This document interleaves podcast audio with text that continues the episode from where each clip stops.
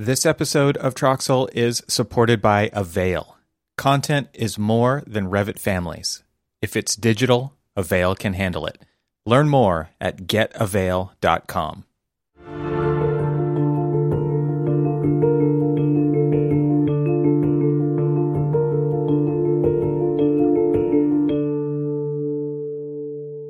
Welcome to the Troxel Podcast. I'm Evan Troxel.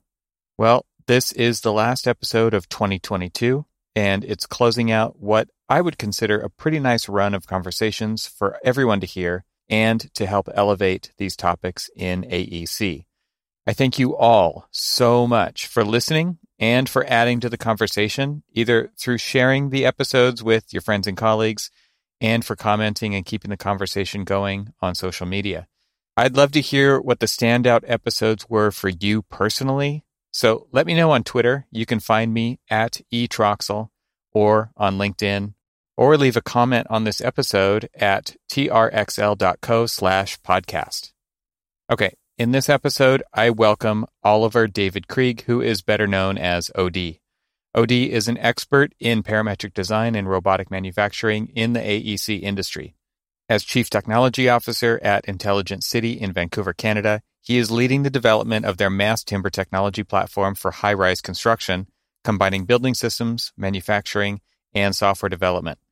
This is part of the company's effort to provide urban housing as a sustainable, affordable, and livable product solution. Prior to joining Intelligent City, OD was a doctoral candidate at the Institute for Computational Design and Construction, aka ICD, at the University of Stuttgart, Germany, there, he led and participated in several international research and built projects that explore architectural potentials in timber construction. In this episode, we discuss topics at the intersection of computational design, robotic fabrication, and turnkey urban housing as a product. We begin with OD's journey from school at ICD in Germany to where he is currently at Intelligent City, the value and benefits of bottom up as opposed to top down initiatives, moving away from project thinking to a product company, navigating risk versus reward in manufacturing, design for manufacture and assembly, also known as DFMA, and industrialized construction, prefab in relation to mass timber high rise, density, housing, sustainability, and carbon neutrality, where parametric design fits into this process, the definition of parametric manufacturing and mass customization, what it's like building an industry from scratch, building architecture on top of tech in relation to a tech first company versus a project first or architecture first company, and why systematization must occur before automation. As always, I hope you'll not only find value in this episode for yourself, but that you'll help add value to the profession by sharing it with a friend. You can also really help me out here at the end of 2022 by leaving a five star rating and a review on Apple Podcasts, which helps others find it through the power of everybody's favorite thing, algorithms. Finally, I have to say thank you once again to Kai Zhu at Intelligent City for referring OD and for helping make this episode happen. So without further ado, I bring you OD Krieg.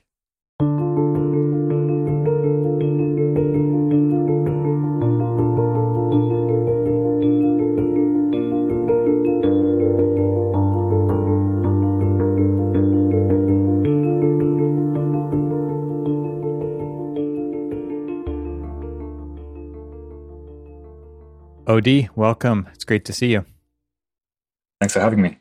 Yeah, I'm excited to have this conversation. The work that um, I've I've checked out on the Intelligent City website is is fascinating, uh, and it looks like it's been around for a, about a decade, maybe since one of the early projects was done. I don't know. I'm going to let you tell the story here, but this isn't just like a a brand new thing. This is a this is an innovative company that has looks like it's been incubating for a while. So I'm excited to hear about that. And and so I'm hoping that you could kind of kick us off by telling us um, how, how you've gotten to to where you are today at Intelligent City. Kind of a little bit of your origin story. Yeah, for sure. Um, that's correct. Intelligent City has been around for over a decade. The the idea has probably been around. Um, our two co-founders will tell you um, for over 20 years. Um, I joined in uh, 2018 um, when the company sort of became a, a venture capital um, oriented startup.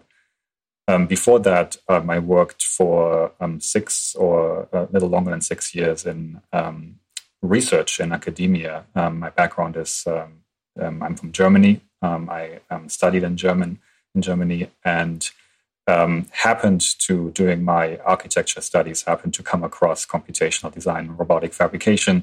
Got, kind of got got stuck with that topic for quite a long time, so much so that I um, did my, my PhD in it and and kind of took a very typical uh, if, if, you know a little bit about um, the academia um, scene in architecture or architectural design research i kind of really went into the trajectory of um, becoming an, an academic um, when i came across um, oliver lang the, and cindy wilson the co-founders of intelligent city and um, we started talking about um, how some of these technologies that I was researching could be applied in the industry. And then I made that transition. And since then, I've been um, working with Intelligent City, starting basically with uh, four or five people. And now we are over 30 um, in developing um, all the technologies um, that Intelligent City uses to deliver basically what we call housing as a, as a product, as a complete start to end um, delivery process.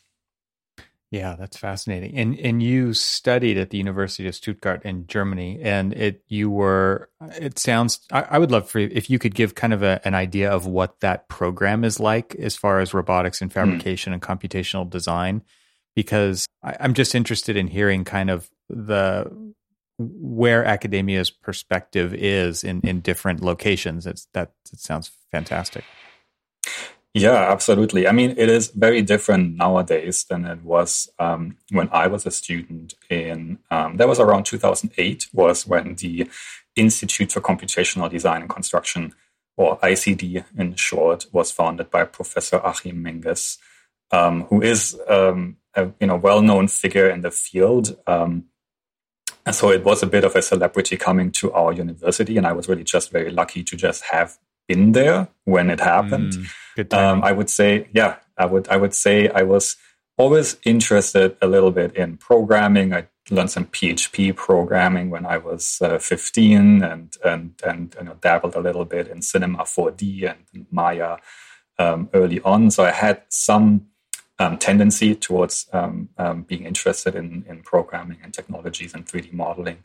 Um, and so when that institute was founded, um, um, um, Achim Menges came with basically the money to buy an industrial robot.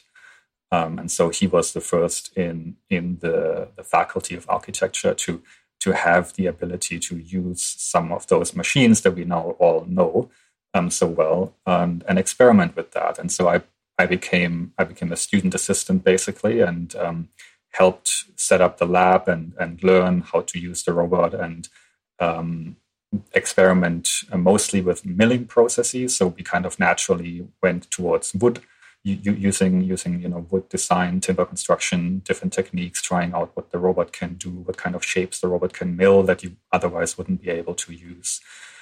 Um, and and so we did a couple of courses in you know timber joints like parametric timber joints um, it's almost old school now but um, it was extremely interesting back then and we we built a repertoire of sort of processes, manufacturing processes that we were able to then use uh, in, a, in a context of building maybe a small installation or a structure or a, a, a pavilion, basically.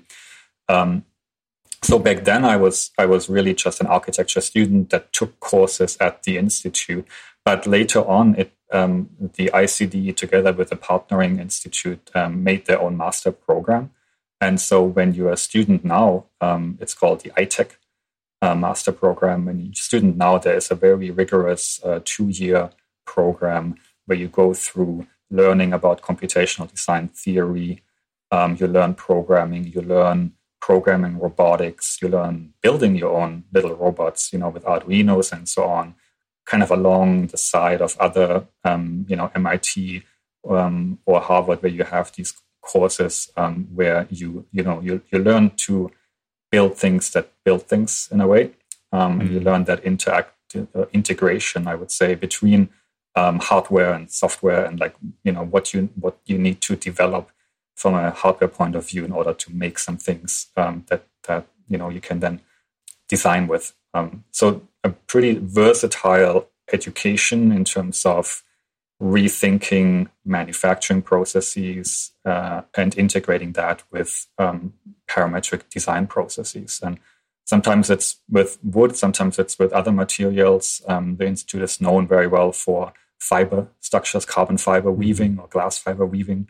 Um, there are a couple of um, projects that came out of that. And um, of course, with wood, because it's such a such a friendly material. It's so easy to use, and um, it has so many interesting characteristics. You know, bending, um, moisture, and and and things that oftentimes you know the kind of the principle is that there's a characteristic that was previously suppressed in an industrialized uh, manufacturing or construction method, and now we can we can actually use that and employ that. Um, so it kind of rewires your brain. I, I came into it as an architecture student thinking I would be the next, you know, fancy architect. And um, everything was sort of form motivated. And, and I learned that having a bit of a more scientific mind when you don't have necessarily a um, end goal in mind, you're more curious, you're trying to figure out things sort of bottom up instead of top down, um, then um, you could um, figure out some really interesting um, methods, you know, different ways to build things in a smarter way, in a more performative way, you know, save more material, um, have a more customizable or variable design, you know, that can accommodate certain um, like more more variable uh, de- design intents, basically, right? That's what parametrics is to me, is the, mm-hmm. the adaptability. Yeah.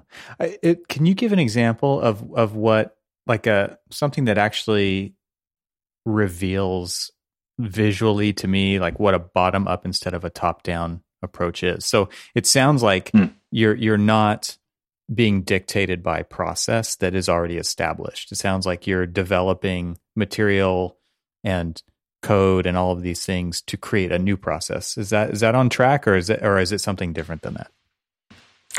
No, that's true. I think in for in, in most cases, um, the process is both um, um, a process how it should be in the real world, but also a, sort of an exercise for for your your your own sort of rewiring mm. when you come from a design driven um, field, and, mm. and that is that sort of, yes, you have to think bottom up.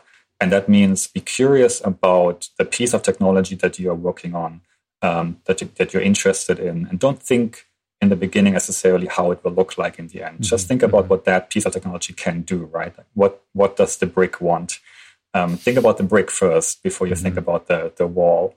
Um, and so I think a really good example is actually one of the projects that I worked on very early on, which was um, the um, finger jointed plate structure pavilion. So mm-hmm. we we developed, um, and that's actually exactly how it happened. Um, the, the the the final result is a very intricately designed, um, ten meter, thirty foot long pavilion that is made out of seven hundred fifty plates, plywood plates that are all finger jointed together in various angles and and configurations, and it looks really really um, detailed. But but that shape and that design and, and, and how they all came together wasn't the original idea. The original idea was hey, we have a robot that has six axes, six degrees of freedom, and a turntable that's attached to it. So that's seven axes.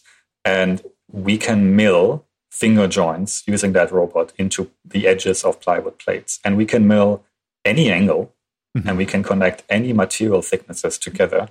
So let's see what we can do with that. So we first developed that um, process of a robot basically milling around a polygon and adding all these finger joints in at different angles. And then we thought about okay, so if we can connect any plate at in any angle, what kind of structure do we want to build? What kind of structure makes sense to build? And then we we actually went a step further and we looked into biomimetics we looked into biology we looked into biological examples of plate structures and found the sea urchin and the sand dollar which are plate structures that are made out of separate skeleton pieces that are kind of stuck together with mm. finger joints actually mm, it's very interesting. interesting. and and they have certain a certain logic, right? And and that that logic that we we use that we translated that basically back into a a structure, and um, decided you know there are certain rules how these plates have to come together, and so then that led to a what we call a building system or a material system, sort of the logic of how parts come together and form a larger structure. And that then was programmed into a parametric design workflow. And then we used that parametric tool basically as a design tool. And we explored from a design perspective what we could build. And because that tool was de- programmed to follow the rules of the building system and the manufacturing constraints, you would never be able to go outside of what is actually buildable, right? So everything you design would be immediately buildable. And so we explored what could be built, what could be designed, and we decided on a certain shape. You know, it usually becomes a very organic bubble shape um, because that's that's kind of lends itself uh, very easily to that to those shapes. And we tried different different variations, and that's how we ended up on on um, with those um, kinds of pavilions that, that you can see. I, I remember vividly the era of pavilions, right? there mm-hmm. was a like you're talking about the, the the the carbon fiber pavilions, the the the winding and the I've even seen it uh, examples done with with drones where they're they're carrying the the lines and weaving them back and forth and going around an apparatus and yeah and it dries over time cures over time and it, it's yeah. uh that was i mean i remember when at autodesk university like there were so many talks about pavilions and, and different construction methodologies and techniques that were either robotic or some you know some autonomous kind of a of a system to build it really. Yeah, yeah, yeah that was could, an era for sure. Uh, the, the, the era of the pavilion and the pavilion itself as a typology for design research is is definitely i mean it's still valid um, mm-hmm and it, it, was just the right size, right? The right size and the right use. Um, it, it, needed a structural engineer to sign off on it because it's a roof over your head, so it, mm-hmm. it was serious enough, you know but it wasn't a full building. It didn't have much of a uh, insulation layer or cladding or anything. So they would usually be temporary. After three or six months, we would demolish them afterwards. But yeah. that wasn't that wasn't the use, right? The use was to test a manufacturing process and a computational design process, and to show what that together can can accomplish. And usually they were extremely material efficient. They were super thin. You know, they they had um, a certain level of of performance that we were you know able to to test out on a larger scale. Yeah, it, and also just that that final step of constructibility, right? Because there's always kind of mm-hmm. this this question when in school, like, is it buildable? Is it constructible? And to actually put that to the test and put real money into it, right? It, it go at some point it gets out of the computer or off paper or however you want to think of it, and it becomes a real mm-hmm. thing. As a student, I bet that that had to be really satisfying to see those things get built. Absolutely, yeah. I think, um, and, and also very scary, right? You're you're making a, a schedule, a construction plan, and you're, right. you're, scheduling. You have to mill forty plates per day on the robot, and you know you really make shifts in a way, and things go wrong, of course, right? That's always part of it. I think the um, the success of um, that institute in particular and many of my colleagues that worked on these projects was because we were somehow able to navigate the risks right? And we knew that uh, let's not push it too far but we'll push so that we can make something that's really exciting. And um, for for every student involved um, it was yeah, really always a great experience. How far i mean I, I just have a sense and i've heard from other people who especially kind of in the mass timber arena talking about Switzerland being really far ahead as far as um, direct to man- to fabrication, you know, the DFMA process and and just all of the the CNC milling and can you give an idea of and I'm I'm talking maybe from the US point of view and I'm not sure what hmm. how where Canada sits in this, but what how far ahead, how far behind? I mean, can you give lay out kind of the spectrum of what you see because you said something earlier when you were talking about starting there and, and 2008 or 2012 you, you threw out a date and you said you know like the, the back in the day and like it seems mm-hmm. like but that was that was a decade ago right and and mm-hmm. so i know things have progressed since then and i have a sense that we are decades behind in the us of where things are when it comes to dfma in in those european countries it, yeah not not necessarily you know um, i think when you look when you look at that kind of research that we were doing at the ICD in Stuttgart, um, th- yes, there are a couple of um, or a handful of other universities, or maybe even more nowadays, that are doing the same thing in Europe, uh, in in Switzerland and in the UK and Spain. There are also some in in the US and in Canada. Um, you know, um, I would say, um, you know, especially Michigan comes to mind, and mm. And um, you know, and there's also Calgary. they have a robot lab you know there there are uh, definitely many universities these days that that mm-hmm. have um, in the architecture department that's really important right they have robots and and other equipment in the architecture department that they are experimenting with um, but but you're mentioning an interesting point which is DFMA and sort of that advanced thinking um, that relates um, more industrialized construction and, and, and you know what kind of equipment is out there and what can be used to design buildings or mm-hmm. uh, know, what what what impacts the design of buildings. Right. And I I would argue that um, even though those research institutes um, that that are out there are really advanced, um, they are sometimes almost too advanced to sure. make a significant impact on the industry. Yeah. Um, I think the students coming out of that, they have a really extremely versatile set of skills and they could go, you know, they can go to Adidas or Nike and, and, and help them develop their parametric weaving methods and stuff like that. Um, and they can go into bigger architecture firms and, and you know, help them build, build tool sets. Um, but I think there is definitely a bit of a um, disconnect to um, how these technologies can actually be applied in the in the industry and what kind of impact they can ultimately have in an environment you know where industrialized construction or in, in industrialization is uh, quite far away still. Yeah. I mean you made a comment before we hit record about the the various the two bubbles of academia and industry and how those bubbles don't talk to each other right? And and so i mean to illustrate that point what you just said makes sense right? It's like you you get to a point in at a really avant-garde institution that is you know an academic that that is pushing the the limits of what robotics and computational design and real world materials and construction can are capable of and then you graduate and go where. Like i know that there's some places i mean intelligent city is is probably an example right? But there aren't that many. And and when you get into a when you actually graduate and become an emerging professional into a profession that's done things the way they've always done things right? And there isn't a huge incentive to invest in completely new ways of working because the machine the the business machine already works the way that it works and it's known right? Um, it's hard to can, to evolve that to a level that would match what academia can produce. So maybe talk a little bit about kind of even your journey there. So you you found a company that that you found the need for that kind of thinking to be applied. I assume. I want you to tell that story a little bit deeper, but versus kind of the the total landscape that's out there. I mean, it's a pretty small piece of it. I assume. Yeah, yeah. Uh, the problem. Actually you know it's a it's a it's a curse and a blessing that academia or especially architectural design research is quite far removed from the industry.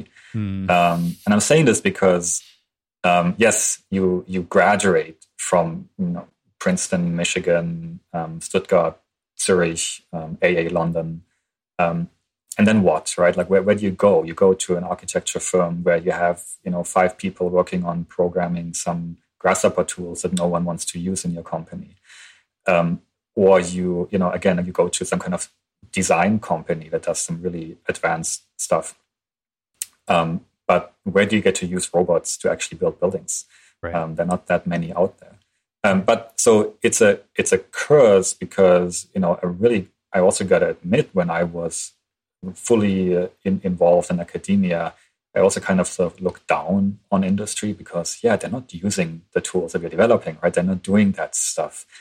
Um, and in, in, some ways, it's it's it's the same way as well from industry, right? Uh, no one from big architecture firms knew about those pavilions, right? Because right. like, yeah, yeah, just building pavilions, right? Well, that, that has no effect on on the, on the, larger industry, right? Why are you training people to run robots? We don't use robots, right? exactly. Yeah. yeah. Big um, disconnect. Um, yeah, yeah, it's a big disconnect, but that's what I'm saying. It's also a blessing because it allowed us to dive really deep and to it allowed us to own a robot, right? And like, you know, I, I had a key, I could go and use the robot whenever I wanted to. And that level of integration doesn't exist anywhere else. And that level of integration, and also the fact that the robot itself is a new tool to all involved in the industry, right? It's a new tool to, man, to, to, to construction companies, to engineers, and to architects. And because it's so new and sort of untainted, um, everyone approaches it with a sort of a, a clean slate, you know, like mm. open mind, like what can it do? And so it really allowed us to to approach it sort of in a very naive way, and then also to really integrate it into a design process, into a level that I think most people still haven't understood.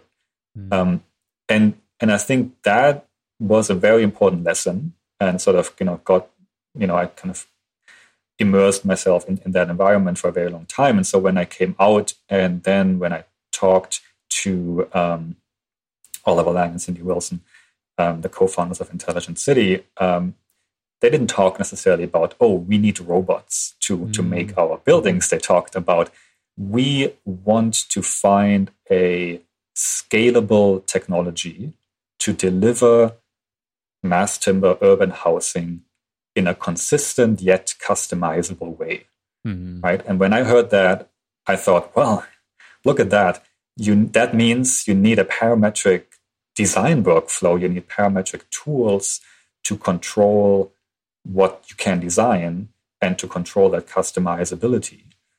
And you need you need some kind of manufacturing flexibility um, to produce all these various um, or varied building components, right? Um, and so that's suddenly when it also to myself kind of made sense um, that what I learned actually can be applied in the industry. And so I think it was good that I was detached, that we were detached for such a long time from sort of the typical problems and the fragmentation that you see in the industry, because it wouldn't have allowed, it, it, it wouldn't have offered such a such an environment um, to come up with these ideas. Well, would you have to say the same thing for the co-founders of Intelligent City, where they didn't all they also didn't have kind of a, a tie to delivering projects in the way that everybody delivers projects either. They mm. recognized that they needed a different way to do that, and and somehow your paths crossed right in order to yeah. facilitate and make this eventually happen. But uh, I would say you know e- equal equal kudos to them for having a, uh, an open mind about like they I, I don't know what they didn't know but they they knew that the way that it has always been done was not the way that they wanted to do it even if they didn't know what the way they wanted to do it was yet i think that's really interesting to think of them and you mm. coming together at this particular point in time yes yeah absolutely i mean it was extreme luck and the time was ripe as well i think parametric design and robotic manufacturing had matured to a degree that it could actually be applied in seriousness yeah. to a larger part of the industry mm-hmm. and not just for fr- I want to call it fringe projects. Of course, there are fantastic projects out there that have been parametrically designed and I love them, but they were always these very special sure. one-off lighthouse right. projects. And I think yeah. Uh, D- Daniel Davis uh, wrote about it, right? Like the the actually interesting part is the boring part, right? It's like the, the big the big chunk in the middle um, where the all the housing middle. and all the right. yeah the fat middle where all the housing and the office types are happening, right? Um, and you're totally right. The, uh, they um, they knew a lot actually. They um, they were both architects and they worked in. Uh, they had a little architecture firm and they experimented with housing typologies, um, especially for um, Oliver Lang is uh, German as well as it, as it happens. And um, you know, and, and they, they they met in Europe and they um, they traveled the world a little bit and sort of saw quite a few different building typologies. Um, and and so they came to to Canada basically with a bit of an ambition to to change a little bit um, the this like big difference between single family housing and skyrise uh, towers, right? And and so the, the sort of the that what's called the missing middle now. Um, they they experimented with that um, already in the early 2000s, and um, with every building that they built, they kind of realized, okay, the construction of it was terrible. Um, you know, it was very difficult to to even have new design ideas because the construction companies were so used to the typical mm-hmm. way things are built. Mm-hmm. And so um, already in, in 2009 or so, they um, actually got that's kind of when Intelligent City was founded sort of officially because that, then they actually got a shop and they built um, stick frame modules them, themselves um, to build one of their buildings. And then they did that a few more times. And then they realized, okay, we have to change also the way these things are built because just manual assembly in a, in a shop isn't going to cut it. But the idea basically came from an understanding of what good design, good livability is, what, urban housing should should deliver, the idea of urban housing, and how can we now that we have found good design ideas, how can we replicate that and and bring it to you know a, a larger scale and, and and deliver it in Vancouver and Toronto and in New York and California? Like how, how can we scale that up? And and so then the idea of okay we need some kind of system right that, that can accommodate that. That's when sort of the technology came in. So it's, it's design motivated and i also think personally that's extremely important because i don't think that prefab companies will save us. I think it is it is architects. Um, it is those that understand design and functionality as much as the technology that that that is behind it. It's interesting like the, the the thing that really stood out to me when you were going through all that and then where you just ended talking about design. It, it, the older I get, the more I recognize that the experience of experiencing buildings, good and mm-hmm. bad, and everywhere in between, how important that is to being a successful architect. Right? It's it's not like you don't just come out of school and because you're an idea generating machine come up with good architecture necessarily. And just because you've been practicing for a long time doing maybe a certain project typology doesn't mean those are great buildings, right? It's it really is kind of this perfect scenario of and, and or imperfect, I don't know, but it, it's it's through that experience of curiosity, paying attention, really being observant. What makes it good? Why does it feel good? How does it make me feel good? And and it really trying to kind of quantify and qualify those statements and those feelings over time to where you can get to the the point where you actually can say this is the value of design and this is the value of architecture because just how it looks is not where that ends right? I think a lot of people just look at that and they, they say okay well it looks like a great project therefore it is a great project. But i think this is what if you go all the way back to like Alexander and pattern language. And it's like, how do things feel? Why do they work the way? Why, when nobody was paying attention and it worked out to to feel like this, why did that feel good? Why why did it matter? It's such an interesting intrinsic part of architecture. So it's really interesting that you say like the founders and and starting this company, Intelligent City, understood the value of design and that design was going to make a difference, even though they were hitting other walls along the way of constructability and the way parts went together and the way those details were probably flashed and like all of those kinds of things that were just kind of really practical things along the way understanding that this is a really complicated puzzle right? There's a lot of pieces to it and some of it is not easily quantified either. So mm-hmm. it's just very interesting to kind of think through the the larger kind of architectural aspects of this conversation as well. Uh, I totally agree, and I think it's um, without it, I think um, we would not be able to to change our industry. And mm. you know, I, I, also don't want to put architects on a pedestal. I think um, what you're saying is extremely important, right? It's the it's the flashing, it's it's the details of how things come together, and there mm. is there are so many layers that have to come together, and and we need a lot of expertise and experience in that as well, right? We are extremely dependent on on our building envelope engineers and on manufacturing experience as well. That there's so many the things wisdom, that can yeah. go, go, go wrong. Yeah, exactly.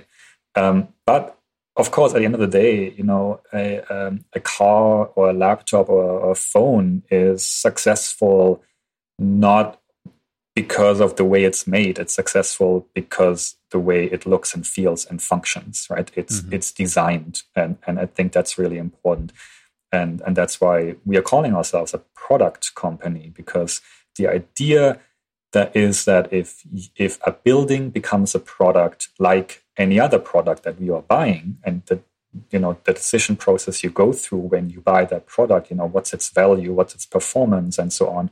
But one thing that's most important is that it is already pre-engineered. It is already thought through when you yeah. buy it right? You're not buying a phone and then people are starting to design it um, so it has to be pre-engineered. It has to be figured out up front so that you can actually go and buy it as a product. But that means, of course, you have to put in an incredible amount of work to to figure it all out up front. Right. So right. if you if you do that once for one building and then and then you sell the building, uh, that doesn't really make sense, right? So it only makes sense if you can sell multiple buildings. But then now you're stuck with selling the exact same building over and over again. And, and that doesn't make sense either. You can't rubber stamp these buildings across the continent.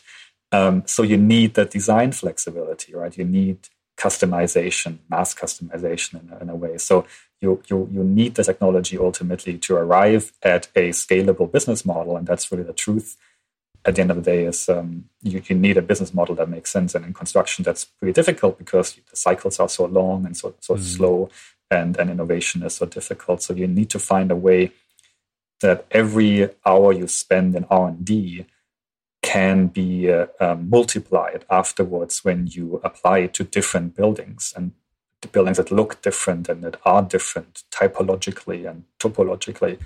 Um, but what you developed is versatile and customizable enough that it can be applied to all of these buildings. So um, that's what we what we call a parametric platform, a parametric building platform or parametric technology platform is um, it's platform based design as you might know it from other industries, but it is all thought in a parametric way. This is a fascinating idea. As you're talking through that, I because I, have I've been a part of many architectural projects, but nothing like what you're talking about, where it's a where it's a product. Um, it's it's always a distinct solution for a distinct client for a distinct site, and uh, I might not have even worked on the same type of project two times in a row, right? So, mm-hmm. um, not product based at all. Uh, and so the I, the thing that fascinates me about what what you're talking about, this flexibility of the tools to provide different outcomes, but still make the process make sense as a business model, is interesting because you have to do so much preloaded thinking in this. And I'm just wondering before we get into what the platform is, what it does, kind of what intelligent city means, what what the business mm-hmm. is is all about. Can you just talk about kind of the the depth or the to to to what degree do you have to figure out the possible in the tool set that you're creating up front for and I'm sure it evolves over time still but but it seems yeah. to me like you have to go quite a bit farther earlier in creating a, a platform like this, a tool set like this? Yeah. Yeah, that's a very good question because it is on, it's ongoing, right? It's as we are working on projects, we are discovering sort of new variations sure. that we might not have thought about before. But um, and, and that's fine. That's the idea is you're developing a technology that will have a certain version and once you finish that version and then then you use it um, you you apply it into different projects right? Um, as you do that you discover that you can change things and you can update things. And so you start developing the next version um, while you're applying the previous version.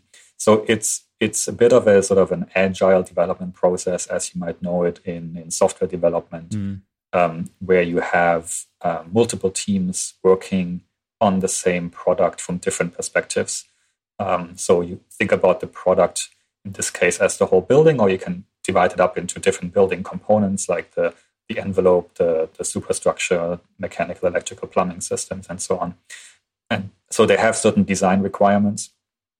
um, that come sort of from our product definition and from the business um, the definition. And so multiple groups are working um, on that definition from an engineering point of view, detailing, um, from a manufacturing point of view, and from a software development point of view about sort of what, what are the rules behind um, those particular details and how can we program them into our parametric design tools. And that's basically when things become really interesting because everyone working on these details and the, building systems and and how things come together has to work on them from a perspective of not what is the single solution, but from the perspective of what is the minimum and what is the maximum solution and what is the range in between. So every building part is not defined by a single set of dimensions or characteristics, but by a range of characteristics. And and that if you if you add it all up, right, every building part has a certain range. Every every screw, every piece of CLT, mass timber or, or plywood um, has a certain range of um, what's its minimum, what's its maximum size. Put it all together, that's your design space. That's that's your solution space. That's in which you can design. Um, so in some ways, that sort of computational design thinking or parametric thinking is sort of ingrained.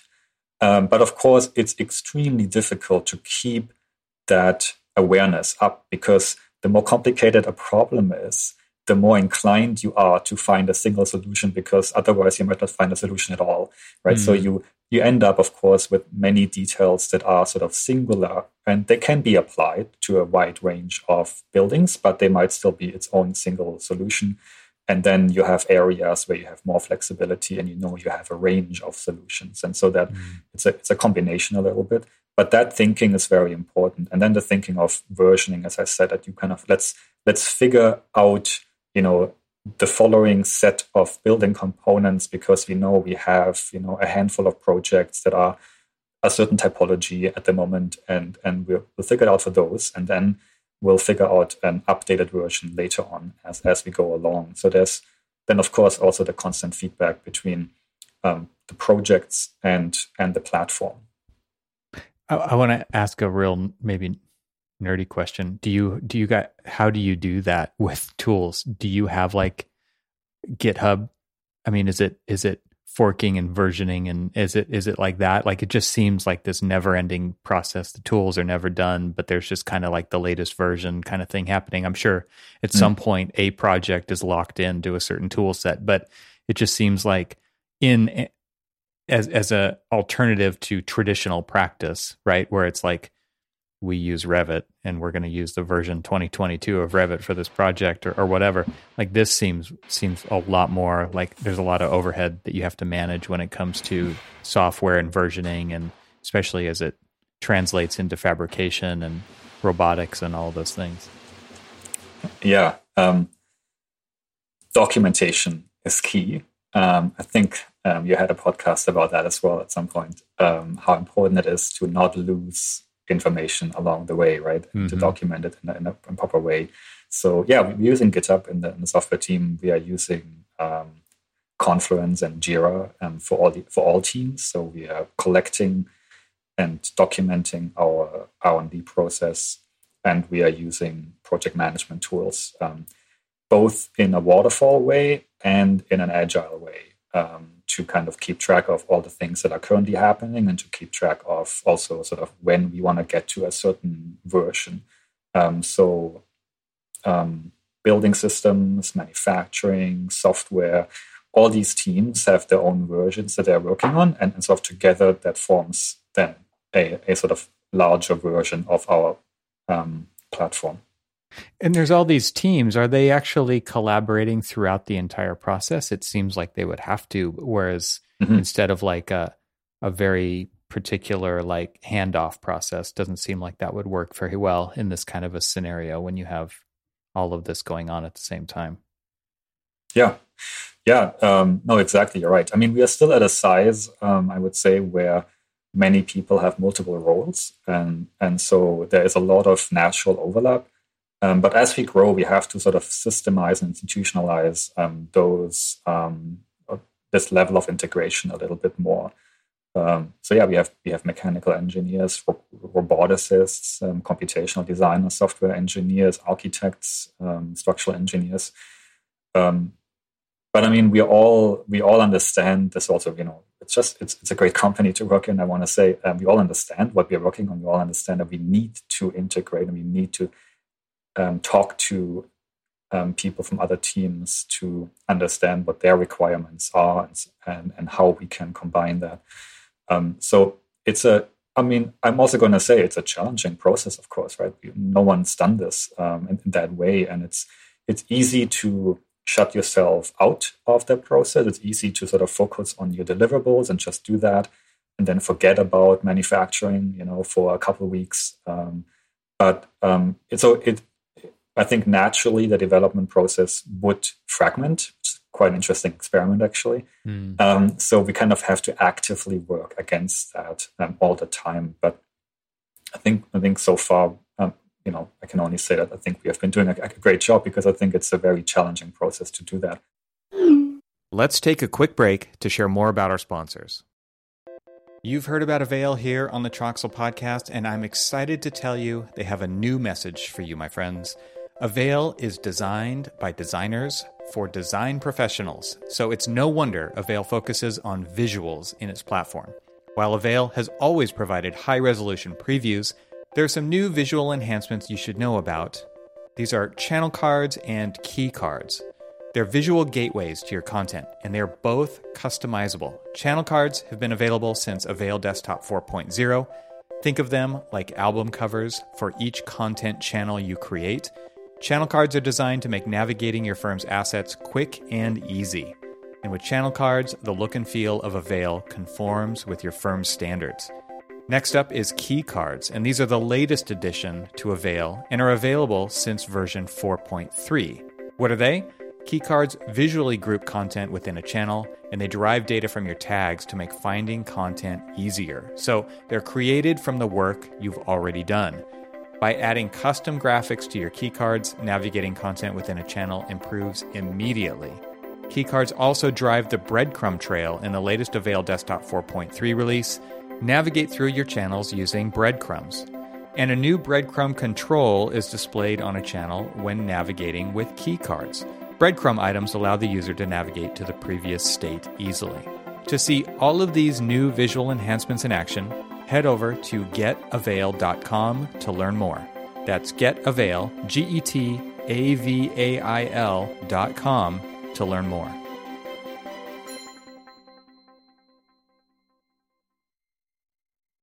And now let's get back to our conversation.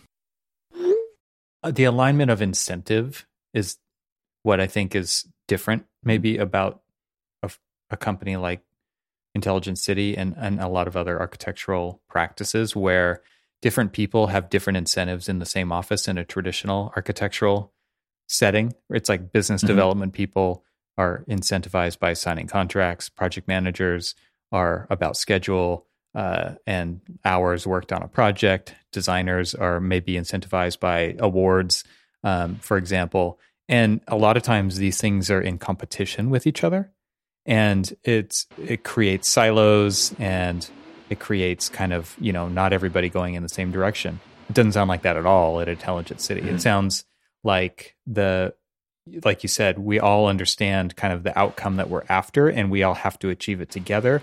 It just seems like a very different structure for the way that teams work and work together. Yeah i think it is. Um, and we, we are moving away from the project thinking right I mean, we execute on projects, mm. right? So you have project teams, right? You have an arch- project architect, intern architects, mm-hmm. and and a project manager, and so on. Um, so there is, and then of course you have you have the industry, which is like like a tsunami wave that washes over you, and then suddenly by the time you you you you, you come up for air, you're Another back in the project. Coming. Yeah, right. Like, yeah, exactly. You're like uh, the, this. It forces it forces you um, to go back to a project thinking. Yeah. Um, but the way what we are saying is um, because we are not a project company, we are a product company, and so the product results in projects. Right, each project is an outcome of the product iteration of the product. It's using a certain version of the product. and and every time we engage in a in a project, we we take um, the knowledge of the product and apply it, and then we learn from it and we put mm-hmm. it back into the product, right? So that is fundamentally a very different kind of thinking. It almost seems, that, seems seems to me like a process company. Mm-hmm. Like it, it's like you're constantly evolving and, and iterating on the process. And products are the outcome of that. I, I totally understand what you're saying, but it just mm-hmm. really sounds like you're all focused so much on the process of delivering the product, even more mm-hmm. so maybe than the product itself, even though that's where the real value lies. Yeah, yeah, no, absolutely. And everyone understands that, you know, manufacturing, uh, software, they all understand that we need to deliver on the product so that we can convince real estate developers to use it. Right. right. And that's the success. Like the case study. Re- right. Yeah. yeah. They have you, can be ready with, with, you, yeah, you can have manufacturing, you know, all waiting, but right. Right. Uh, if, if there's, if there's no project to, to, to deliver, then, then that, that doesn't make sense. So I think that's, yeah, that's, that's a good observation. And so, from your standpoint, I, I do want to talk about Intelligent City and like the actual product. But I, one more thing here, I, I, promise. I, it just seems like uh, this focus on a certain project type or a product type, I should say, really mm-hmm. enables what you're talking about to happen. Whereas a lot firms might be participating in different market segments, like they're doing civic work and healthcare work and education work, and everybody's doing it differently. The uh, the AHJs all need a different set of uh, you know things to be all the hoops to be jumped through at certain times and it, there's there's like no way to drive consistency in a practice that does different project types. So is that is that really kind of what yeah. is gluing all this together? Is just that focus on the the one product type? Yeah, absolutely.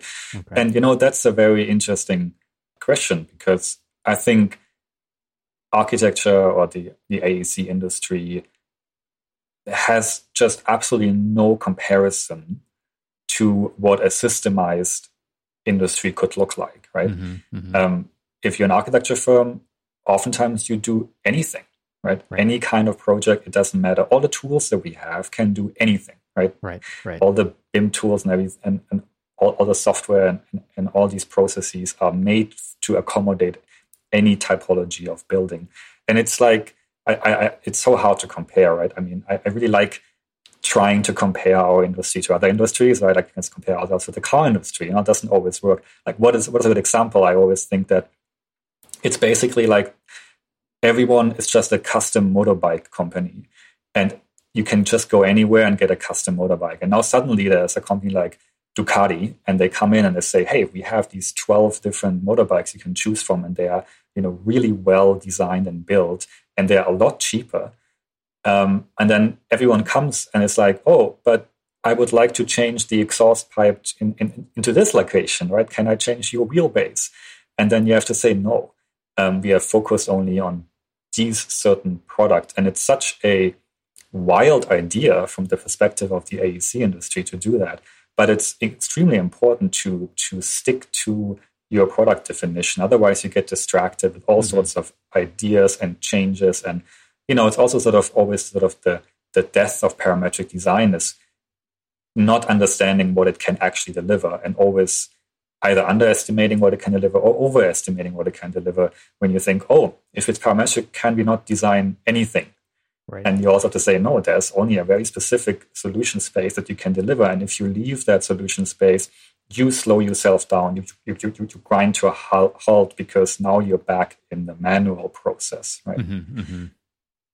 Yeah, interesting. All right, well, it's time to get on to Intelligent City, what the product is. I, I'm I'm really interested in even why. I mean, you, I know you guys are based in in Vancouver, correct? Uh, mm-hmm. And so, why why Canada? I mean, you you you talked about coming from Germany, and I'm just in, wondering if there's something special going on there. I, I know, like Pacific Northwest, there's a huge emphasis on mass timber for sure. So so maybe that's a part of it, but just give give us kind of a rundown now of the what the product is, why it's that product. I mean, you alluded to it mm-hmm. in kind of the formation story of Intelligent City, but what what is the problem and why did you guys choose to bite that problem off and, and make that your your problem that you're solving for. Yeah, I think it's a combination of things. Um, you're right that um, the Pacific Northwest is very receptive to our idea of um, housing um, density, uh, densifying our cities, building more instead of the missing middle. Um, and it is very receptive to ideas of sustainability, building, finding ways to build in a, in a carbon neutral manner, um, both operationally and embodied. Um, it is receptive to ideas of housing typologies. I would say it's a mild enough climate to look at some some variations. Um, for example, Intelligent City really likes um, the idea of courtyard buildings because they allow you to have double-sided apartments, and so you can really make very efficient apartments that you know have cross ventilation and double-sided exposure. Um, so they are much more livable as well. Um, and so Vancouver uh, specifically, I think, is you know very much incentivizing um, building prefab, building with mass timber, building sustainably, building high performance buildings, sort of passive house certified or close to that. So it makes a lot of sense. And of course, the whole idea of mass timber and prefab also makes a lot of sense um, in that context because um, Canada has a lot of forests and Canada wants to use its forests in a sustainable manner. Um, so it wants to designate you know certain areas for sustainable horticulture that can really um, produce value add um, um, products. So not just exporting the tree trunks, but actually making use of them. Mm-hmm. So I think it, it's very logical that it started in Vancouver. Um, but the markets and the demand for housing are also a lot bigger in Ontario and in the, in, in the on the East Coast in general. Mm. So so I think maybe maybe Vancouver makes sense to to start that company. Um, but then there is such a big need for housing on the East Coast as well that it also makes sense that it's being applied there as well. And I think that the last point um, to your question is also why did I come from Germany to uh, to work uh, here in the Pacific Northwest? And I think um, honestly, in the beginning, I, I wasn't sure about that. But now, after I've worked in this field for, for almost five years, and also coming back every now and then to Europe um, and seeing prefab companies in Switzerland, Austria, and, in Europe, and how sophisticated they are, um, and how many there are. I think the North American market is, especially when it comes to mass timber and prefab, is probably 10, 15 years behind um, that of, of the European market. And at the same time, it's not as dense as the European market. So I think the potential for disruption and innovation is just a lot bigger. And also the ability to do it and not to get immediately crushed by, you know, a dozen other companies that are competing with you. That's an um, interesting um, point. I, I hadn't thought yeah. of it that way, but it isn't because we're lagging behind. There's still time to to make a mark here. That yeah. that's an interesting way to look at it. Yeah. Yeah. So, so that go ahead, um, continue. Yeah. Uh, yeah. So so that's um, a very sort of um, yeah a, a, market that is ripe for innovation, and, mm-hmm. I, and I think mm-hmm. that the mid to high rise uh, market is also particularly in North America very attractive. I think Europe is usually a little bit lower, so you're more on the low rise um, mm-hmm. typology versus um, above seven stories, you know, or above six stories starting at seven, you're in the high rise category. Uh, now you cannot build with, stick frame, right? And, and so um, you need a different material. And so mass timber also makes a lot, a lot of sense there. Mm, interesting. All right. That's, I, a lot of pieces are fitting together there. I, I, think that makes sense. And there's even been code changes that have recently passed, I think, even in California, that have allowed um, mass timber to be used above, you know, up to was it 14 stories or something like that? 12, okay. Yeah. Uh, so the the code changes have also started enabling these project types to happen in more regions than than less. So that that's that's pretty interesting too. Um, okay, so as far as is the the kinds of projects, could you could you define kind of where parametricism, the par, the parametric part of your platform fits into this design process because like you said you can't just plop down the same thing in Vancouver that you want to do in Ontario, that you want to do in California. That right? It's every site's different, environmental, microclimates, uh, climate zones, uh, weather. All these things are, are different, and so it's not going to be the same thing everywhere. So how does your parametric platform like where does where do parametric play a big role in mm-hmm. in driving is it is it upfront early in the design process or is it is it throughout yeah um, it, the short answer is it's throughout, um, and I think that's also a little bit of the um, the the secret. Um, I would almost say, um, and I'm saying this because I, I feel that um, the the most important point that no one really understands is what parametric manufacturing actually means. Hmm. Because I think in any other industry, when you talk about mass customization, especially in the car industry, um, that sort of coined the term, I would say hijacked it. Um, when you talk about mass customization, you they, what they actually mean is you know you pick a color, you pick different seats, you pick different tires, but you can't change the, sh- the shape of your car. You, you can't make it longer or wider, right? Because my particular parking spot is a little bit thinner, so maybe I need a thinner car. Well, um, but but that's okay, right? Because we agreed in general um, that that's the amount of variation that is okay and we don't need more variation than that. Um, but in in construction, that's that's not enough. We need a higher level of customization. And so when you manufacture a, a building, when you manufacture building components, um, is I think it's not enough that you can just select between like a dozen different types of building components or variations of building components.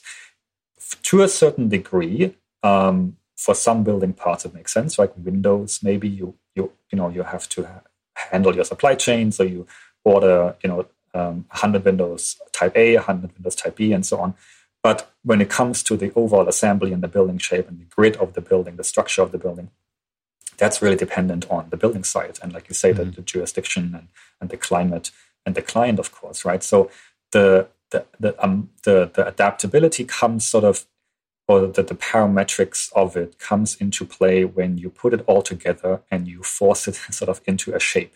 Mm-hmm. Um, and then it doesn't matter if it's if if the grid spacing is 12 foot 3 or 12 foot 6 or 13 feet or or just in general all over the place right because maybe there are some apartments that have a, need a larger living room and some that need a smaller one um, that should be all fine and there shouldn't be a step in in between certain grid spacing or certain um, sizes of um, en- envelope panels, for example, like facade panels, right? So the parametrics really sort of, again, it's this thinking um, that goes from design to manufacturing. And why I'm emphasizing manufacturing is because I think that's an extremely important point. You cannot design something parametrically if you cannot manufacture it parametrically. You, you cannot suddenly have to make um, 150 different shop drawings for your building components by hand, right? This has to be automated. You cannot suddenly make 150 uh, uh, uh, sets of machine instructions for your robots or CNC machines by hand. It has to be automated. It has to come naturally from the design process.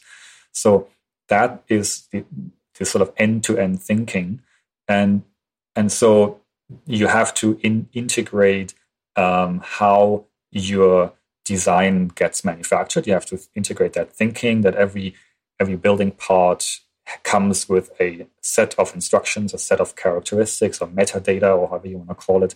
Mm-hmm. And um, that translates into machine code and shop drawings and, and, and all of that. But how that is generated, how that building part comes to life is is the other part. It's sort of the front end of the design tool, right? It's the how do you actually design a building with with that system. Mm-hmm. Um, so it's also really important that we develop a, a, parametric design tool with which you can design our buildings in a very easy way, right? So then you raise questions of user interactivity or user experience, of course, as well, and, and, how much is automated, how much is manually defined, um, so that you have sort of that maximum amount of uh, um, speed and customization at the same time. Um, and then you push a button and then it, it goes all the way through. It generates all the components, it generates all the manufacturing data. And so, in essence, if a if a client came to us in the morning and we designed a building with them, we could start manufacturing in the afternoon. If if if it if it was all you know all the materials were there and so on. Wow. And so, do you guys control the manufacturing as well? Are you actually doing the production, and then are you doing the construction, or is that do you work with contractors? Kind of explain the rest of it. Like, how does it actually become a real building? Yeah. Um, so we manufacture um, the um, the superstructure, the basically the floor cassettes and columns and and all of that that makes the, the superstructure of the building. And um, we manufactured the the facade panels or envelope panels. So basically the the structure and the and the shell. Um, because those are the mass timber components, and there isn't really a mass timber prefab company that you could outsource this to. Okay. Um, there, there, might be, you know, in the future, um, maybe there, there, will be more prefab companies that accommodate such a systemized thinking, and they could manufacture it for you, so you could outsource it.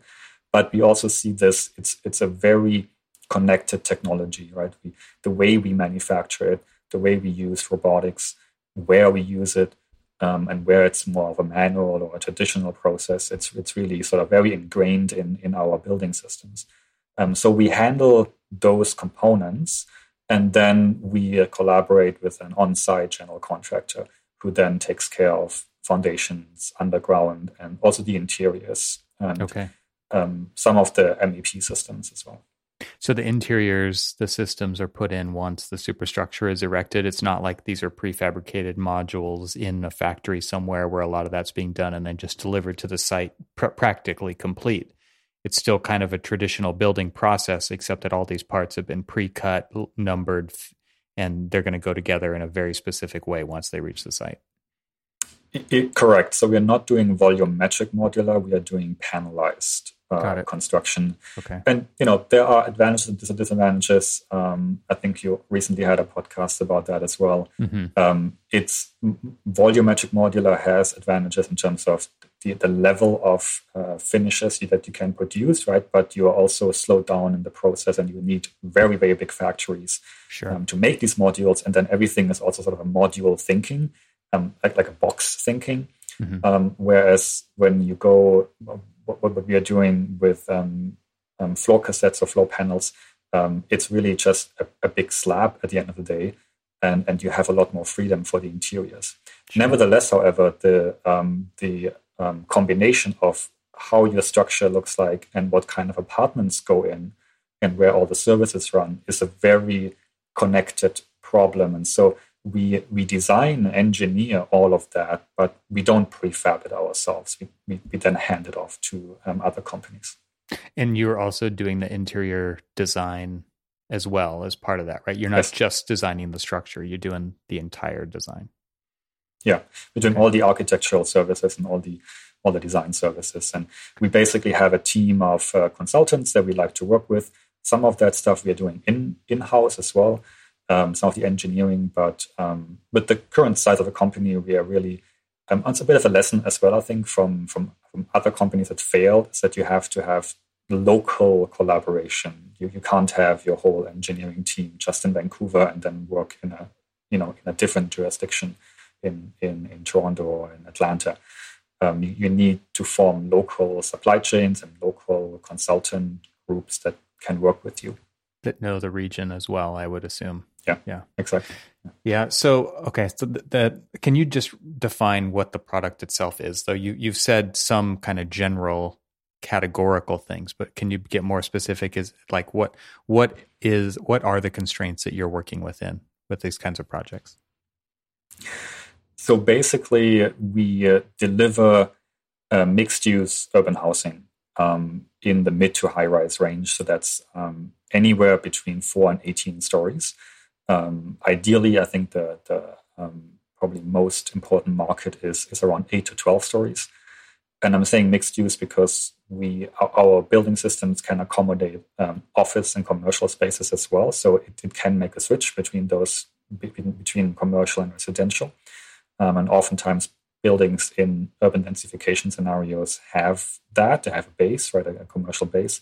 So from the ground slab up, everything can be made with our mass timber components, and um, and then we basically have um, a certain you know the the um, the skeleton of the building and the and the envelope of the building um, is is made from mass timber, and you know there are certain ranges of um, um, grid spacing that we can accommodate, but then you can basically put many different types of cladding, many different types of facade articulation, many different types of balcony systems, and you can put in many many different types of apartments. Right?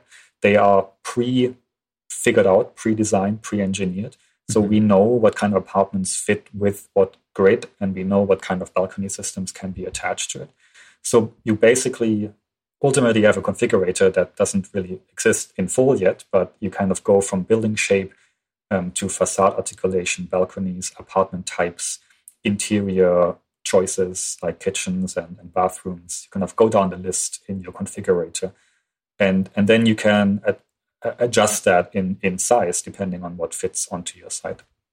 And how long did it take Intelligent City to get from, I guess, when they talked to you to this point? Is this five years, or is it yeah. like I, this didn't all happen at once, right? You didn't start with all of these tools at your fingertips. So, what what does that development cycle kind of look like for somebody who would be interested in learning, like the speed of development of just the technology to do this? Hmm.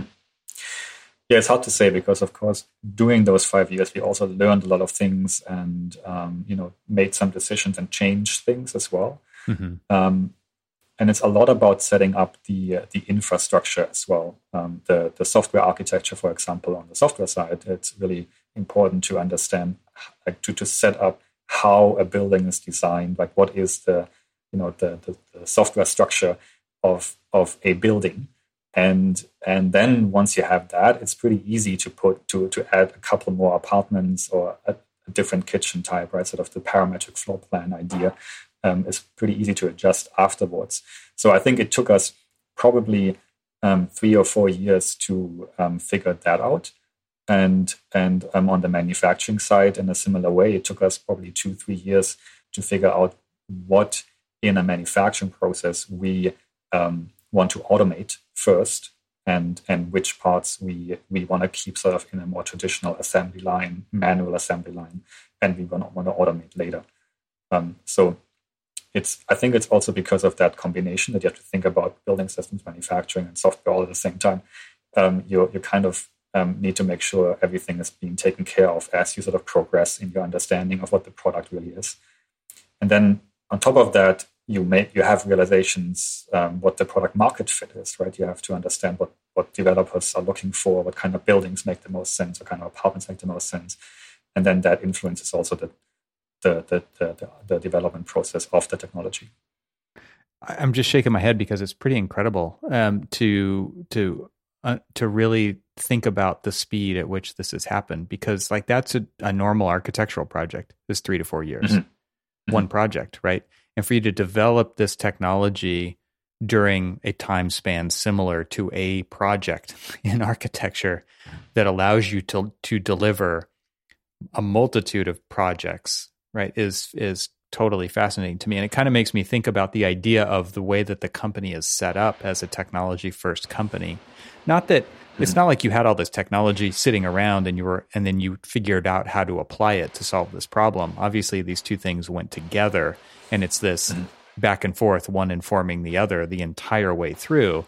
But but the company is built on technology whereas uh, traditional practices are built on traditional practices and, and the traditional way the traditional business model waiting for a client to knock on the door going through the programmatic process going through entitlements going you know going all the way through to delivery and and really just applying generic technology to that process to hopefully solve the problems while acquiring technical debt along the way, right? Because when when using generic technology, like every firm out there is getting into deeper and deeper technical debt every time, and I, I can only assume that that's like is not allowed in your company. Like, I'm sure it happens sometimes, but but for the, like you're avoiding that at all costs, right? Because it matters so much to the process to never get into technical debt along the way. Like you can't fake something that's going to hurt you Mhm. later because Mhm.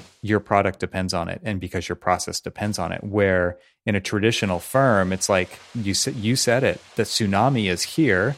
The tsunami will go away, and we'll have a whole new tsunami to deal with later.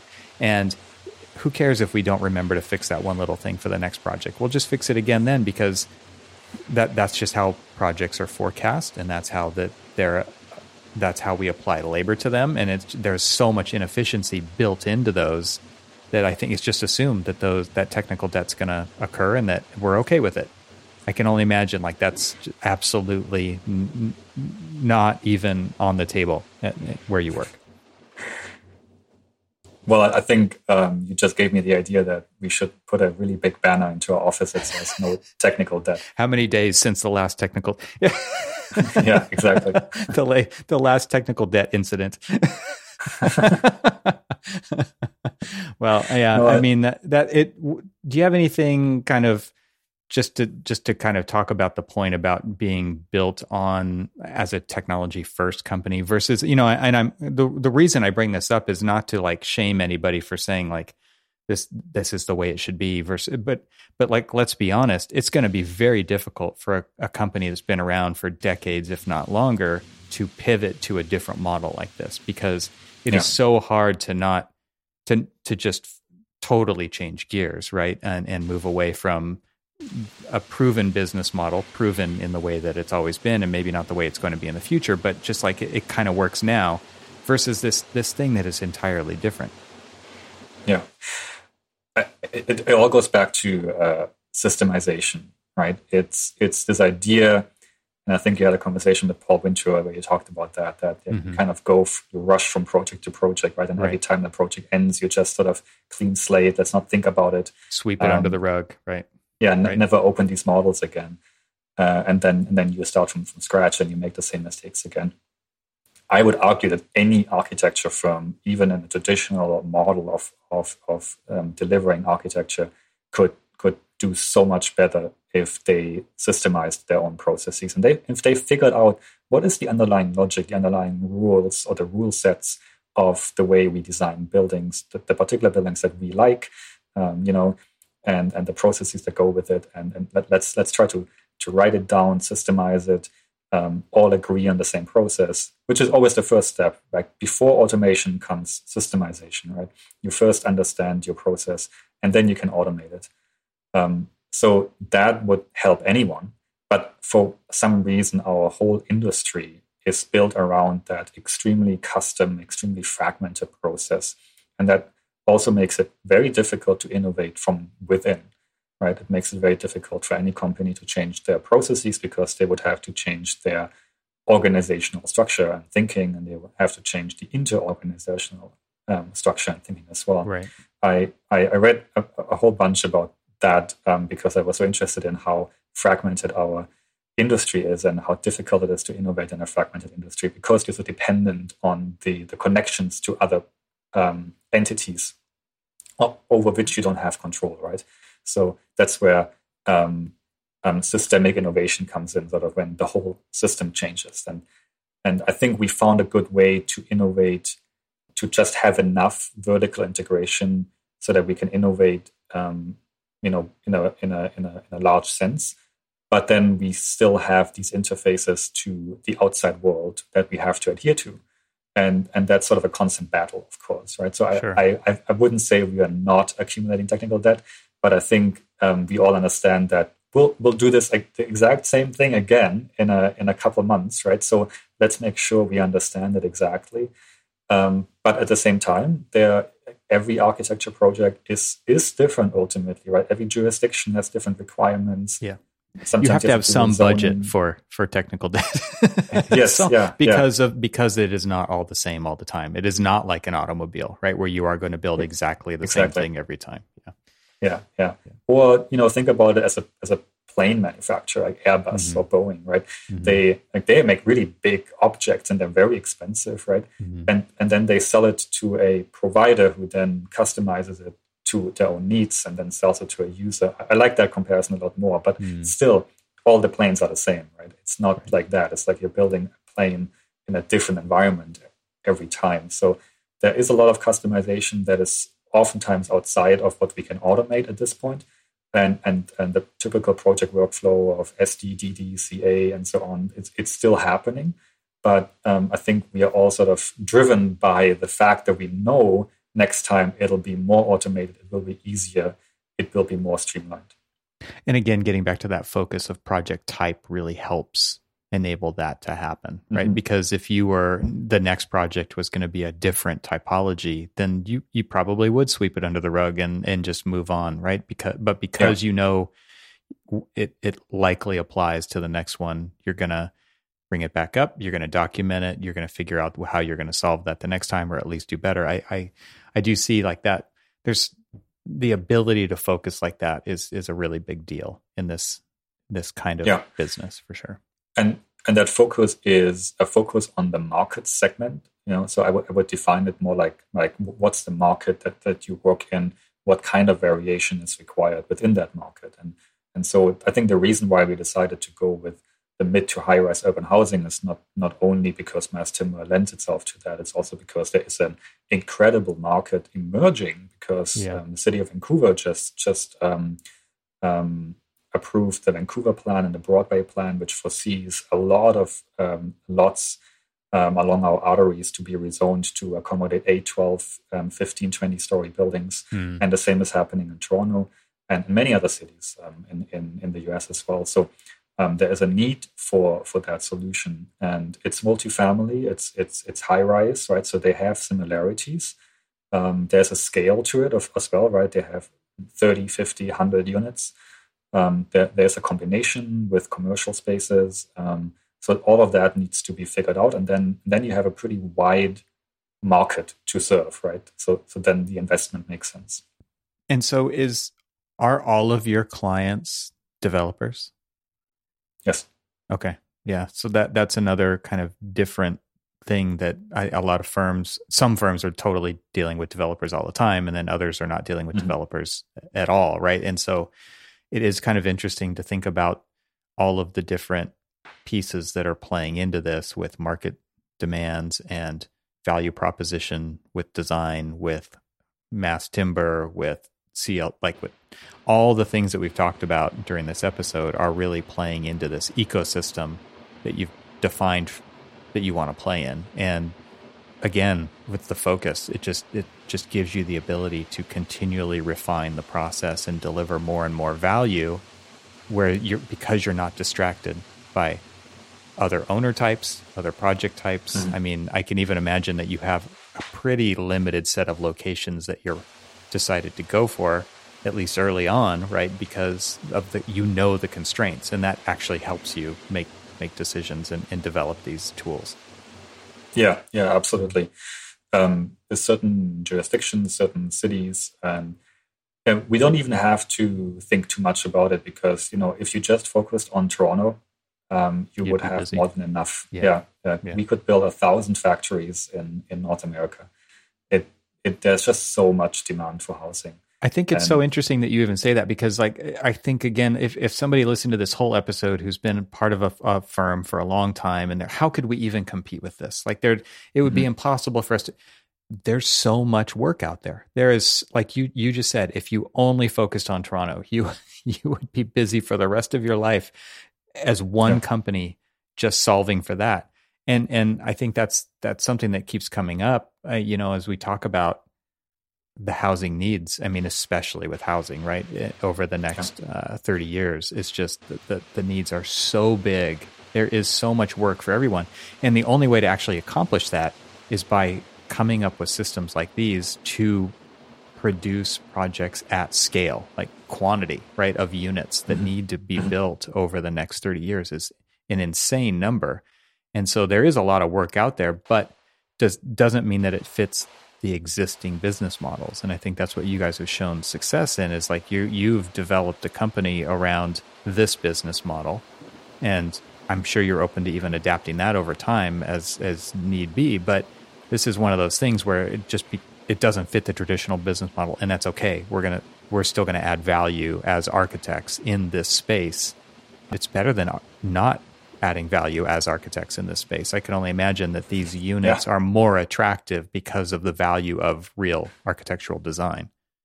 Yeah, absolutely. Yeah, and and you know, my hope is that um, we will see in the next 10, 20 years an ecosystem of product oriented companies to emerge and they could be motivated by prefab they could be motivated by architecture they could they could have it all right they, they, could they could outsource the manufacturing and there might be an ecosystem of prefab companies that accommodate that right that, that have the technology it's just like foxconn builds the iPhones for Apple, right? Apple doesn't manufacture it themselves, right. but car companies manufacture cars themselves.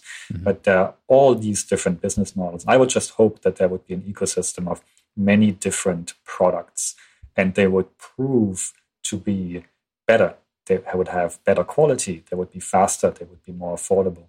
And, and so um, we, in that, in that sense, we welcome competition because it it just shows that the model works and, yeah. and there is enough for many many companies like us to come out and and um, develop some kind of product for some kind of market can you speak at all to the the idea of risk versus reward in this because you're not just playing the role of the designer at the early phase of design but you're actually doing the production and beyond so mm-hmm. was that an easy decision for intelligent city to make to to move into those roles to get a bigger piece of the pie, but also have control over quality and process. I mean, I can see how they're all interwoven, right? It, it's not like you're doing a handoff.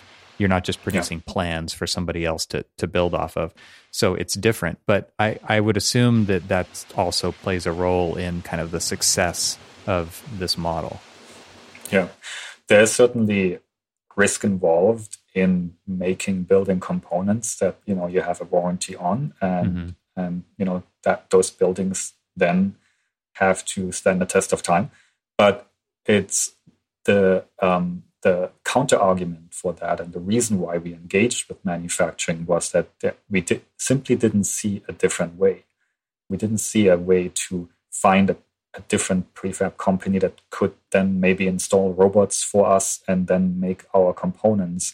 So you would, you know, it would be really difficult to interface um, with a company like that, and and they would come with their own agenda and their mm. own fears and and, and more bubbles, and goals, right? more more fighting bubbles, right? Yeah, yeah exactly. Avoid that, um, right? just just the interface of shop drawings is is incredibly just if you if you ever go through that process as a designer of making yeah. shop drawings and, and and and then tendering it out and talking to those suppliers and trades it's so difficult and so much information gets lost along the way too so um, we and to some degree we don't even need to make shop drawings except for the fact that they need to be signed off by an engineer right um, but the, the data just flows directly through and goes onto the shop floor. And I think that's just that's just it just relieves you so much that that that you know that there's a team there that knows exactly what to do. Um, so I think that's that's one reason, and actually the other reason that I can think of right now is um, is also that the technology to make building components like this doesn't exist, and we are in some way also building an industry of prefab technology mm-hmm. um, for mass timber high rise. Like there's lots of machines and equipment out there for stick frame automation, and they, they have these nailing bridges, right, that kind of put together the stick frame wall um, more or less automated, and that's pretty fascinating. But um, the technology for building assembly lines um, in mass form for mass timber building components doesn't really exist, and so we really needed to um, think about that ourselves and um, even talking to um, integrators that that um, integrate robotic or automation equipment in factories such as car factories. They themselves also have to rethink when they work with us because of that amount of flexibility customization that the equipment needs to provide so we are building, we're kind of feeling like we're building that industry from, from scratch that mm-hmm. hasn't existed yet. Like in the car industry, there's so many suppliers out there, right, that make parts. And in, in our industry, that's really not the case. So, so that was also a realization that we had. Yeah, it the this whole idea of everything that you model matters is so true in what you're doing. And I, because I think, again, kind of one of the biggest disconnects in traditional practice is the people who do care so much about technology and the process, and they're, they're doing real BIM that mm. ends up in sheets of PDFs and that disconnect that happens right there that mm-hmm. that also doesn't exist in the model that you guys have have built and implemented where everything from the early parametric design to the modeling to the the algorithms that you use to drive the the the jointing between the elements and goes to the machine that goes you know the machine code to the robot to the factory floor to the production to the fabric all the it all matters right you're not mm-hmm. doing it for for a different incentive than a builder like so many architects are drawing a set of plans to get a permit where the builder needs needs something a little bit different than that, right? If if if an architect were to, were to go to a builder and say, "What do you actually need for the details?" Mm-hmm. right, versus what yeah. they already know how to do, and they're not going to do it based on how you drew it, they're going to do it on how they know to do it. There's so many kind of misaligned incentives in that process. You don't have that in the intelligent city model. Yeah, I mean, we are still somewhat connected to that process because we do need to submit permit applications, right? We need a building mm. permit, a mm-hmm. development permit, and, and, so you do need to, to submit, um, you know, a 400 page PDF or you know 17 printed copies um, right. to the to the city hall.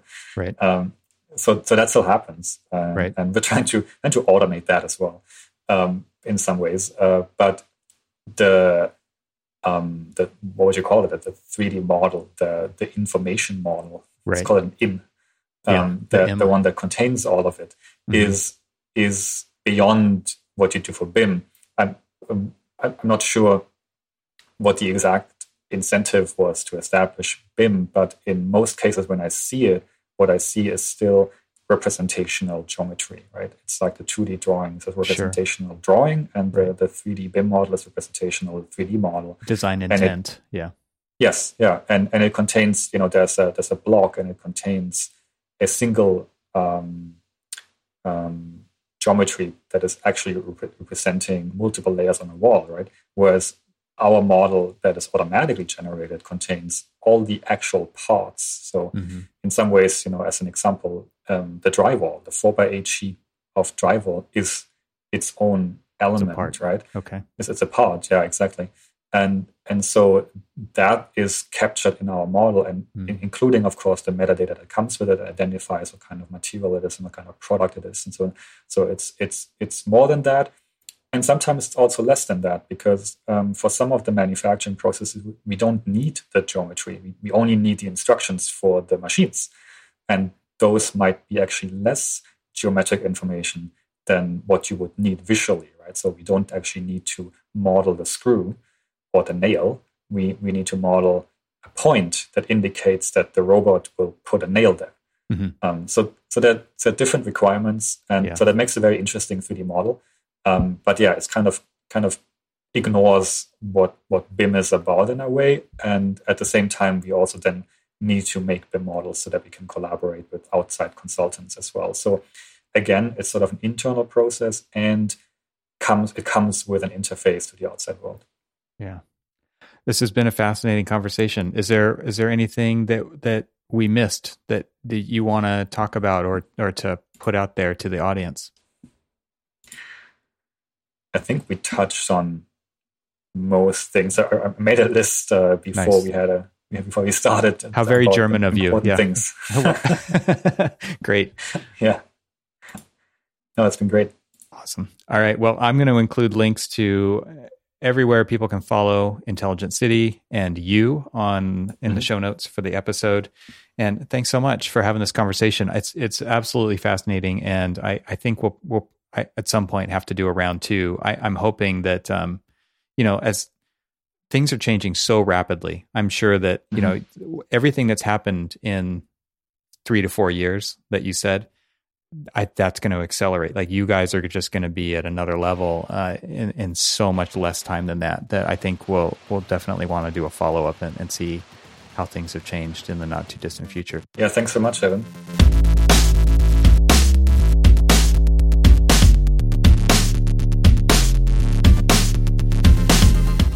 Thank you to Avail for their support of this podcast episode. Visit getavail.com to see their holistic approach to content management today. This show is part of the Gabl Media Podcast Network. You can see all the shows at gablmedia.com. That's G A B L M E D I A.com. You can help support what I'm doing here by leaving a five star review on Apple Podcasts to help get the word out, and of course, share it with your friends. I'd love to hear from you, so leave a comment on the website at trxl.co slash podcast, where you can find every episode. You can also follow me on Twitter and Instagram and YouTube. Just search for E. Troxel. Talk to you soon.